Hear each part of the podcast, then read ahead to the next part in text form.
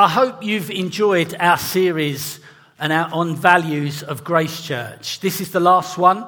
And uh, if you've missed any, I just would encourage you. You might have missed them because you were away on holiday or just couldn't make it, on kids' work, whatever reason, had a morning off, whatever that might be. I would just urge you to go on the website and have a listen back over the values of Grace Church, because these are really important. These are these are foundationals. These are the things that we're all about. If you're new here, if you want to know what Grace Church is about, our values, go on the website, have a Have a listen back to some of the things that we've talked about, the gospel, the Holy Spirit, mission, discipleship. But today, on our last one, we're looking at diversity. So I've got a question for you. It's a question that I don't actually want you to answer verbally back to me, but it's one to think about. Have you ever felt like, I don't really fit here? In any particular, I'm not talking about necessarily here in Grace Church, but in some sense or some capacity, oh, I don't really belong. Well, I became a Christian in nineteen eighty-four, having left school. This doesn't quite, I, I put having left school, yeah, it does make sense. Having left school seven years earlier, I was just looking at the maths there for a moment. And I left school with very few qualifications. That probably answers that last little sentence. And I, I became a Christian, and... Uh, And this was, it was like, wow, Jesus, he's alive, it's amazing, he's, he's real. He changed my life. But within weeks of being part of this church, I felt like I don't really belong. My new life group leader, well, I didn't know what that was, but anyway, I mean, they threw me in this group, was a, a graduate from Oxford University. Well, the only thing I knew about Oxford was they had a boat race once a year with Cambridge. And, you know, that sort of thing. I thought everyone seemed to have a university degree in this church that I was part of. They didn't, but it felt like that. So much so, even though I'd just become a Christian, I actually lied. They said to me, oh, you know, start talking about education. I said, oh, I've got an O-level in English. They went, oh, amazing. I mean, that was a bit of a surprise to them, but anyway, it was a lie anyway. But they said, what books did you read? I don't know, I, I just got an O-level, right? Let's move on. But anyway, despite my inferiority complex, my place in these people higher than myself, they embraced me, they loved me, they cared for me, they taught me about Jesus, they treated me as an equal almost always, I'm sure they probably always. And I had no idea really, but at the beginning, they treated me like a brother. As part of the family of God, they brought me right in. And even though I perceived myself as a bit of an outsider, I was brought in to belong to this family of God. Before, before I became a Christian, my very narrow, small world experience was people just like me. That's what happens in society, right? We gather to our own little, our own little core group. And this is a small little story of uh, insignificant story, really, of inclusivity. And if we were asked to ask one another questions about each other, there would be more stories of feeling like an outsider in certain situations. But there'd also be stories like mine right there of the church making me feel included. So what does it mean to be a diverse church? Are we just trying to align ourselves with the culture of the day? Are we just trying to ensure we're on the right track, we're on the right side of political correctness, and making sure we're not accused of any slurs that will, like, sideline us or shut us down? Well, these are not the things that motivate us when we talk about diversity. We want to build a church that is true to the Bible. So let's see what the Bible says. Revelation seven, nine to ten says this. After this, I looked, and there before me was a great multitude that no one could count, from every nation, tribe, people, and language, standing before the throne and the Lamb. They were wearing white robes and were holding palm branches in their hands, and they cried out in a loud voice, "Salvation belongs to our God who sits on the throne and to the Lamb." And this is a picture of where we are heading. This is a picture of the church, of what it ought to be. We will be perfectly unified one day. We will be worshipping Jesus in its fullest measure, totally diverse, but totally unified. And as you can see from these verses, every nation, every tribe, people and language will be there. We'll not morph into some grey, bland, expressionless group of people, but with the full expression of the greatness and beauty of God. This is what it will be like when we look into eternity. Therefore, we can conclude the issue of diversity is of great importance. We rightly give a very high value to worship because we will worship forevermore. We got that to look forward to. Race and diversity is also very much on God's heart because diversity will be in full evidence all the way into eternity. We can see throughout Scripture this has always been God's plan. It's not a new plan because culture says we sh- we need to have a bit of a plan about this. Let me just read some verses from the Bible to, to emphasize this point. Genesis one twenty-seven. So God created mankind in his own image. In the image of God, he created them. Male and female, he created them. We're all made in the image of God. We are all equal. There was no division. There was no pecking order of importance or of superiority. All that God made was very, very good. And sin entered the world and it became divided and fractured. God was still after the nations. Genesis twelve, one to three. The Lord said to Abraham, "Go from your country, your people and your father's household to the land I will show you. I will make you a great nation and I will bless you. I will make your name great and you will be a blessing. I will bless those who bless you and whoever curses you I will curse. And all the peoples of the earth will be blessed by you." God's plan to reach all peoples. Israel to be a light to the nations. A prophetic voice to the nations. Israel, a nation set apart to point the other nations to God. And then Jesus, the fulfillment of the light to the nations. Jesus, the light of the world. Jesus reaching out to all types of people, Jewish, non-Jewish, the Samaritan woman at the well, the story of the Good Samaritan. Jesus is making it clear this is a big picture situation. Jesus reaching the poor, the, the marginalized. Jesus goes to ten men with leprosy, goes to beggars on the roadside. He goes to the wealthy and the poor.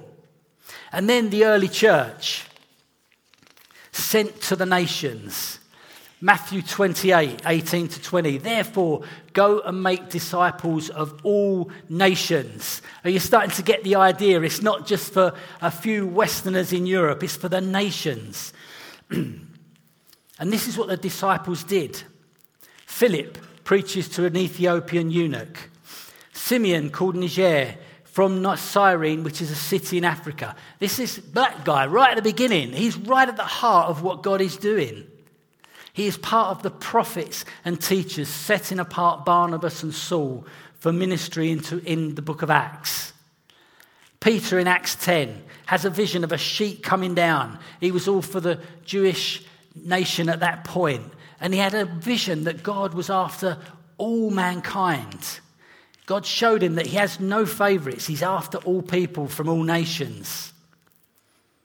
And then to our text in Revelation seven, nine and ten, a great multitude from every tribe, every nation, every people group and a language, a number so vast you can't count.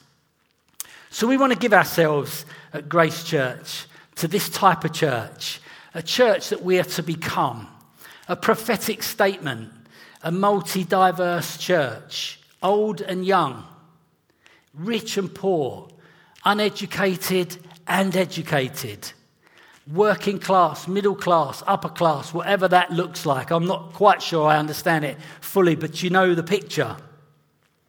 Multi-ethnic group of people, as many backgrounds as possible, as many nationalities as is possible in Bognor, Havant and Chichester and the surrounding area. That's what we're about. That's why this is part of the value series.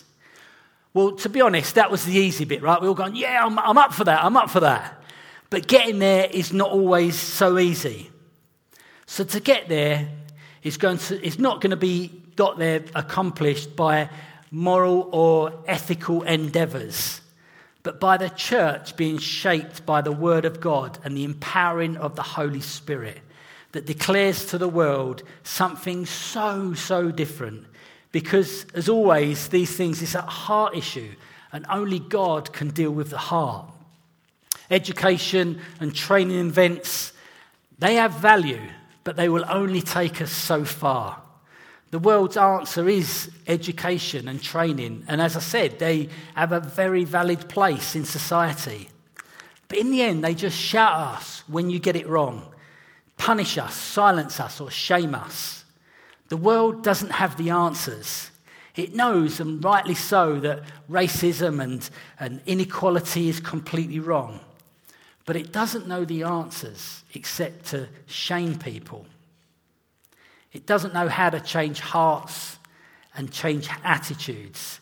The issue is deep, and only the gospel is the answer. And that's why the diversity is a gospel issue.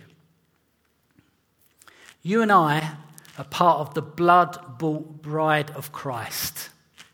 Revelation five, nine and ten says this, and they sang a new song, saying, you are worthy to take the scroll and to open its seals, because you were slain, and with your blood you purchased for God persons from every tribe and language and people and nation.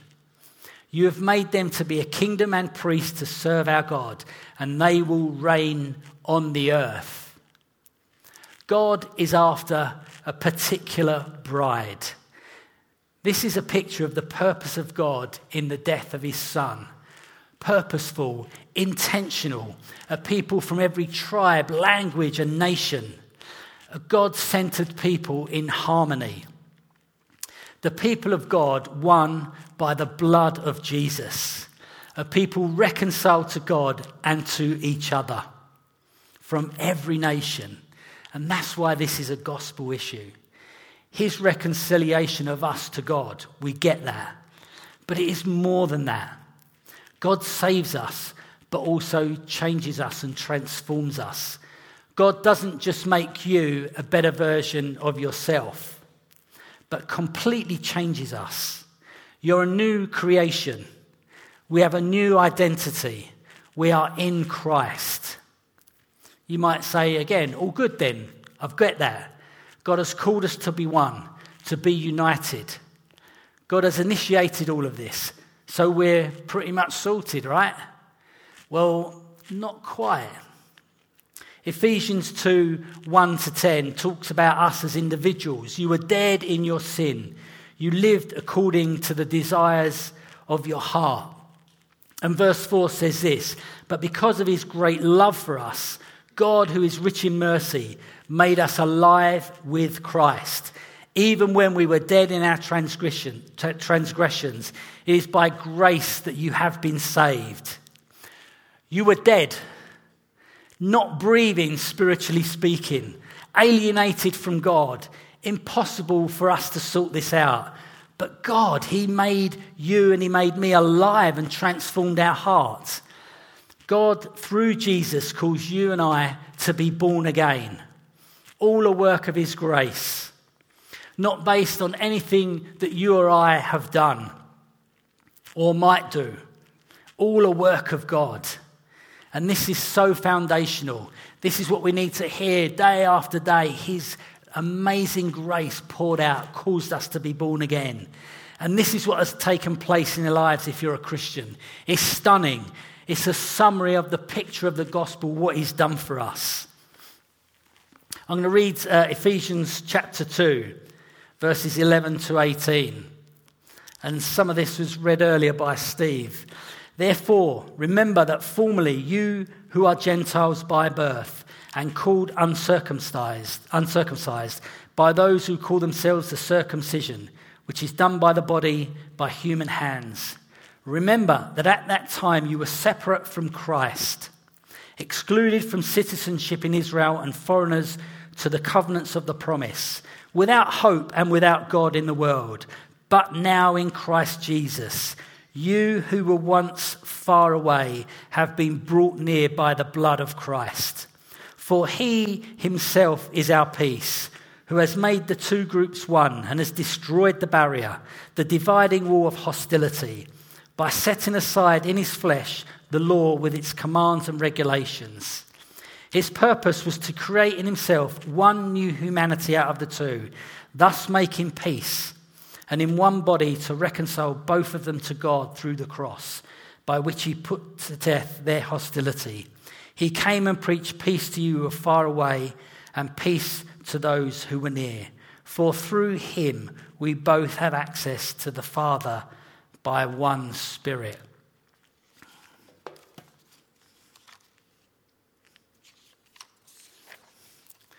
We were far off and brought near. We had no hope. We were excluded from God, but we were brought near by the blood of Jesus, and he became our peace. Jesus brought those who were near and those who were far off to himself, and Jesus has made the two groups one. If you are not an ethnic Jew, and I don't know any that are in this room, but there might be someone, if you were not that, you were far off. And we have become this third ethnicity, the family of God, one people. And we probably get that and understand that. But again, it's still not just as simple as that. There can be a barrier, a wall, something, a wall of hostility. And this is clearly true in the world, right? When we look outside of the church. But sometimes even within the church, albeit much more subtle. Hostility comes from all sorts of things, comes from colour, our, what class we might fit in, our age, our wealth or lack of wealth, our abilities, even how we speak. Um, so a long time back, I got up and someone said, "Can you give your testimony?" Well, I, I said, "Of course." So I stood up, t- told my story, and then two weeks later, a guy comes up to me. Now, I've not long been a Christian, quite insecure really, and this guy came up to me and said, "When I heard you speak, I had an instant dislike to you." Imagine that. I thought, well, goodness me, I better, I don't know what to do here. And he said, "But I asked God and I think you're all right." It was something, you know, along those lines. Like, I don't know. It's all right. I've got over it. Don't worry. Where I came from, everyone spoke like I spoke. But anyway, God has made us one new man in Christ, whatever our backgrounds. Galatians three twenty-six to twenty-eight says, "So in Christ Jesus, you are all children of God through faith. For all of you, whether you were baptized into Christ, have clothed yourself with Christ. There is neither Jew nor Gentile, neither slave nor free, nor is there male nor female, for you are all one in Christ Jesus." So it's a matter of identity that changes things, however you speak. I am in Christ. I belong to Christ. However, there can still be things in our background, consciously or subconsciously, attitudes that say, "I'm better than you. That's not the way I do things. I've got a better way of doing things." And often it's based on my background or my preference or the culture that I come from. And we can make it that mine's better than yours. You need to just change a little bit. In other words, we're devaluing someone else's background or culture or whatever it might be. We can stick to the same type of friends because that reaffirms my preferences and beliefs. So identity is important. We can so easily retreat to those who are like us. Of course, that's more comfortable. That's an easier option to do. But we want to go after something so much bigger than that at Grace Church. We want to go after something that brings the brings glory to God because of the way we live our lives, a diverse church. It's a heart issue and an identity issue. We can take what is good and distinct about ourselves and, and compare and go, "Oh, yeah, we've, I think we get this about right." We can take our normal and look down on other cultures' normal and think, "Well, I'm better than that. We're more educated," or whatever we might say, or "I'm more charismatic." Think about how different cultures view things. I have to be on time. Whatever happens, I'm going to be there on time. Or, "Well, I'll get there when I get there." I met my mate and we had a chat. It was good, you know. That was a good, useful, used bit of time. Come to my house for dinner. Uh, seventh of February, all right for you? Or come round, share a meal with me. Just pop in. Oh, we got loads of food. Just join in with the family. Different cultures do things differently. I can't do mornings. I just, somehow or other, just glanced towards students at that point. A little bit unfair, I know, but you know. Come and have a go at me later if you want. We'll check what time our alarms are set. Anyway, we'll move on. Come round to my house. Oh, you lot, you're you're a bit loud over there, aren't you? You lot over there, you're pretty reserved, aren't you? You don't express yourselves. There are clashes, right? We can see them. You can probably think of others. And all those things I've said are pretty surface level. But we know identity is complex. There are loads of layers. If you spent half hour with me, you'll realise how complex I am and all the different layers. But I guess you're probably the same.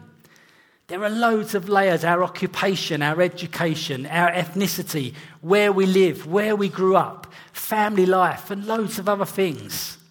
And we're different, and that's okay to be different. In fact, we should celebrate our differences because Jesus, he loves our differences. He created us. It's to be celebrated. But what is most important, and most important for you too, is first and foremost, I'm in Christ. That's what matters. Yeah, I am a Christian who is white British, but what matters most is I'm in Christ.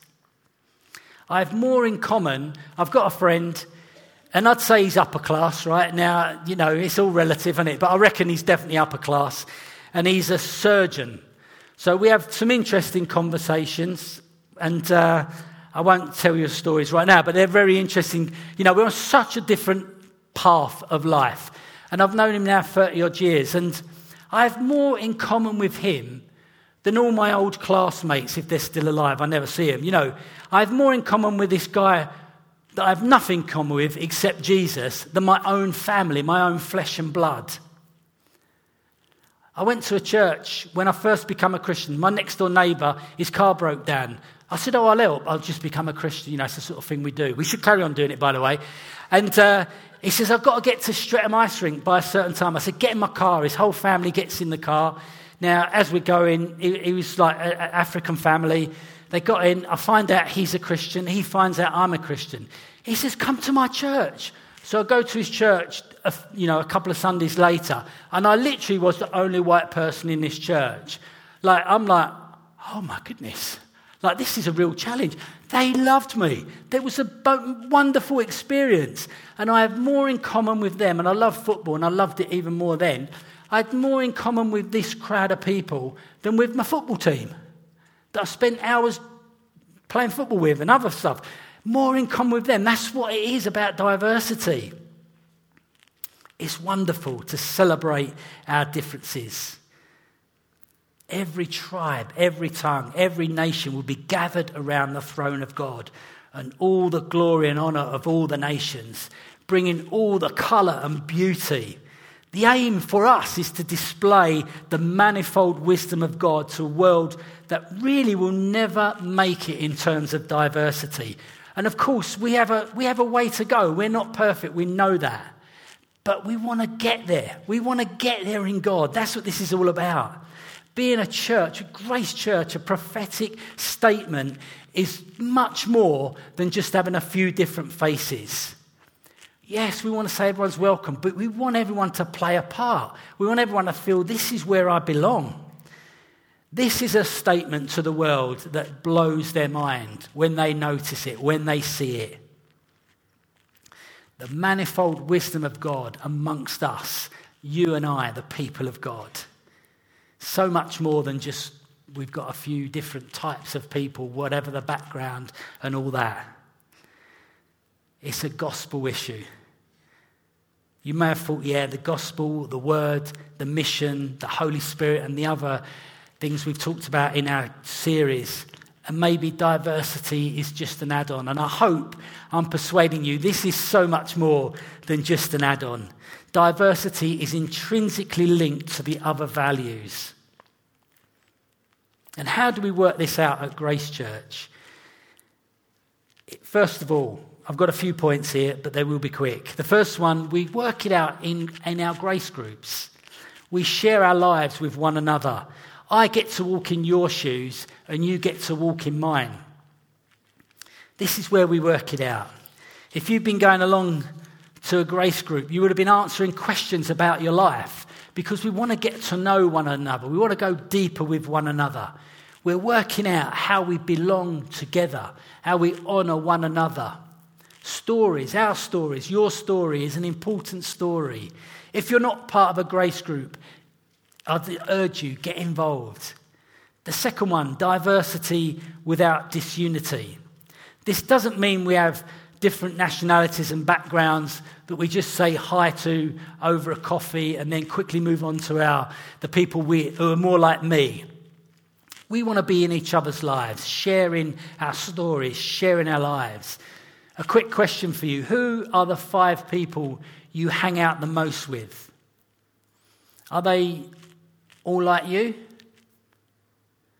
We're united in Christ. We celebrate our diversity and we don't create uniformity. The third one, welcome, especially those who are not like you. And if you're like me, you probably think, well, it's easy to fit in, or I do fit in. But if you're not like me, it might be more difficult. You might feel less included. Well, we need to go out of our way with one another to include each other.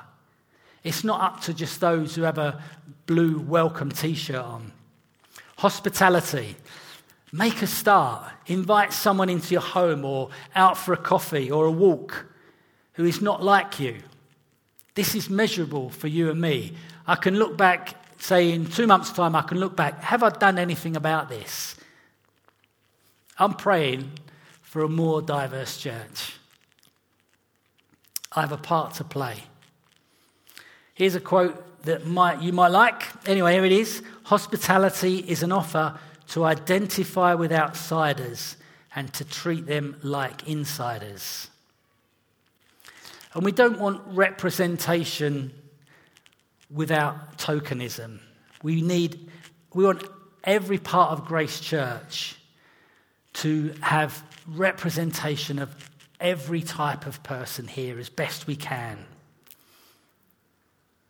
We were all far from God. We are all equal. And I'm grateful for men and women in my past who've, who've pioneered in this, who've done things, who've pushed boundaries, who've been patient. Unity needs genuine inclusion and representation. And there's a lesson, you know, there's stuff we need to learn. We all have, because of our backgrounds and stuff, we can all have little prejudices that surface from, from time to time. And I remember a, a lady leading worship who was not like me, and I thought, oh, she doesn't do it like me, it's not quite how we do it here. And I had to learn and change to actually, yeah, that's actually what I need. She's different from me, and she brings a different flavour. The way we pray, the way we lead, the way we live. We need people from all backgrounds, leading, shaping, creating and owning what goes on here at Grace Church. We probably need to be uncomfortable with the style. The gospel is so much more than our comfort. Integration. This doesn't mean come and join us and do it like how we do it. It's so much wider than that, isn't it? We need to become a diverse people in our activities and how we do stuff, how we have worship and things like that. We need to be ready to do things differently. I heard someone say there should be at least twenty-five percent of what we do that doesn't appeal to you or me. Humility is a vital part of this, and we need to keep coming back to it because it's easy to just refer back. Oh, I'll just take that little comfort zone over there with my same old friends, same old stuff. But we need to keep pressing on, and we need to be full of humility for that. It's easy to slip back into old ways. Galatians three, you foolish Galatians, you started in the spirit and you've returned to the flesh. Diversity means having a seat at the table. Inclusion is having your voice heard at the table. Belonging is having your voice heard at the table and acted upon. What a beautiful picture. And we know at Grace Church there's stuff to do. There's more, there's more we need to experience. There's more we need to learn and grow in. But what a beautiful picture that God paints for us, that we're going to paint to the world, that the world can look on and go, surely God is in their midst because of, look at them there, the harmony, the unity and the diversity.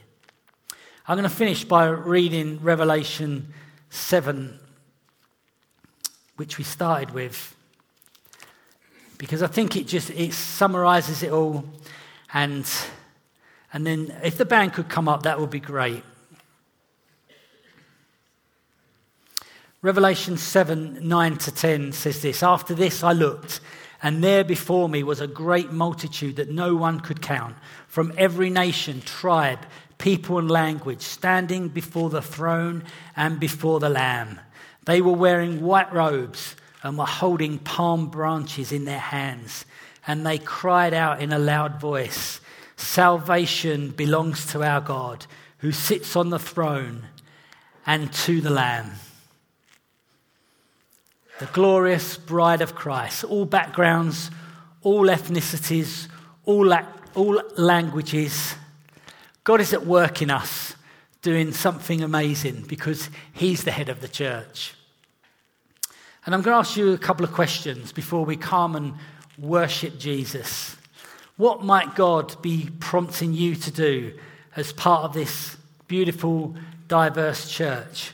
What actions do you and I need to take? What attitudes is, need to change amongst us? And what is God saying to you regarding this? I'm going to pray. Father, we thank you for the glorious vision of the church. Lord, that you would have a bride spotless, without blemish, and you pull us together from all backgrounds, every tribe, every tongue, every nation. And Lord, thank you that you want us to grow to be more like that every week and every year. God, so will you come and help us? Fill us with your spirit. Lord, where we make mistakes, Lord, help us. Lord, and may there be a real sense of um, forgiveness and, and acceptance of one another. Lord, we, we just want to be all that you want us to be, God. So we just say, come, Spirit of God, come and help us to be more like the bride of Christ you want us to be, in your powerful name. Amen. Let's stand and let's worship him.